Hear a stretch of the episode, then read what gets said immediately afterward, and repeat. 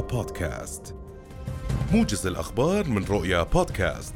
يواصل الجيش الروسي لليوم الثاني عملياته الخاصة في أوكرانيا والتي تهدف إلى حماية دونباس الانفصالية ونزع السلاح من أوكرانيا للحد من التهديدات الصادرة من الأراضي الأوكرانية لروسيا. الرئيس الأوكراني فلاديمير زيلينسكي أعلن أن 137 أوكرانيا على الأقل قتلوا يوم أمس في الأول في اليوم الأول من الحرب الروسية الأوكرانية فيما أصيب 317 آخرون. وأفادت وزارة الدفاع الروسية أنها دمرت 118 موقعا للبنية التحتية العسكرية الأوكرانية كما أسقطت خمس طائرات مقاتلة ومروحية واحدة وخمس طائرات مسيرة أوكرانية. دافع الرئيس الأمريكي جو بايدن عن سلسلة العقوبات التي أقرتها الولايات المتحدة وحلفاؤها ضد روسيا ردا على اجتياحها أوكرانيا مؤكدا أنها ستسدد ضربة كبرى للمالية والاقتصاد الروسيين. بايدن أعلن في كلمة ألقاها من البيت الأبيض أن التدابير الاقتصادية والمالية المتخذة تتخطى كل ما تم حتى الآن لكنه أقر بأن تقييم مفاعيل العقوبات الأمريكية التي تتفادى حتى الآن قطاع الطاقة الأساسي بالنسبة لروسيا يتطلب بعض الوقت. أفادت وكالة الأنباء الأوكرانية بسماع دوي عدة انفجارات صباح اليوم في مناطق مختلفة من العاصمة الأوكرانية كييف.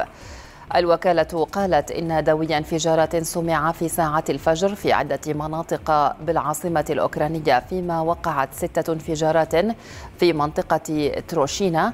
وذكرت هيئة الطوارئ الأوكرانية صباح اليوم أن حريقا اندلع في مبنى سكني متعدد الطوابق في جنوب كييف نتيجة إصابته بجسم مجهول مشيرة إلى أن المبنى مهدد بالانهيار. أعرب الرئيس الأوكراني فلاديمير زيلينسكي عن ثقته بحتمية فتح حوار بين بلاده وروسيا حول وقف القتال. كما انتقد موقف الدول الغربية التي تركت أوكرانيا وحدها في مواجهة روسيا على حد وصفه. زيلينسكي قال في كلمة توجه بها للشعب الأوكراني اليوم إن روسيا عاجلا أم آجلا ستتفاوض مع أوكرانيا وستتحدث عن كيفية إنهاء الأعمال العدائية ووقف هذا الغزو على حد تعبيره. مضيفا أنه كلما بدأت هذه المحادثة مبكرا كلما قلت خسائر أو قللت روسيا خسائرها.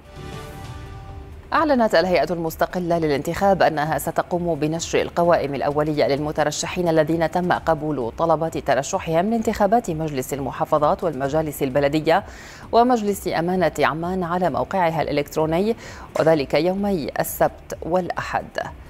الهيئة بيّنت أن نشر القوائم الأولية للمترشحين جاء بعد الانتهاء من مرحلة الطعن بقرارات مجلس مفوضي الهيئة المستقلة للانتخاب ممن رفض أو رفضت طلبات ترشحهم وذلك وفقا لأحكام القانون.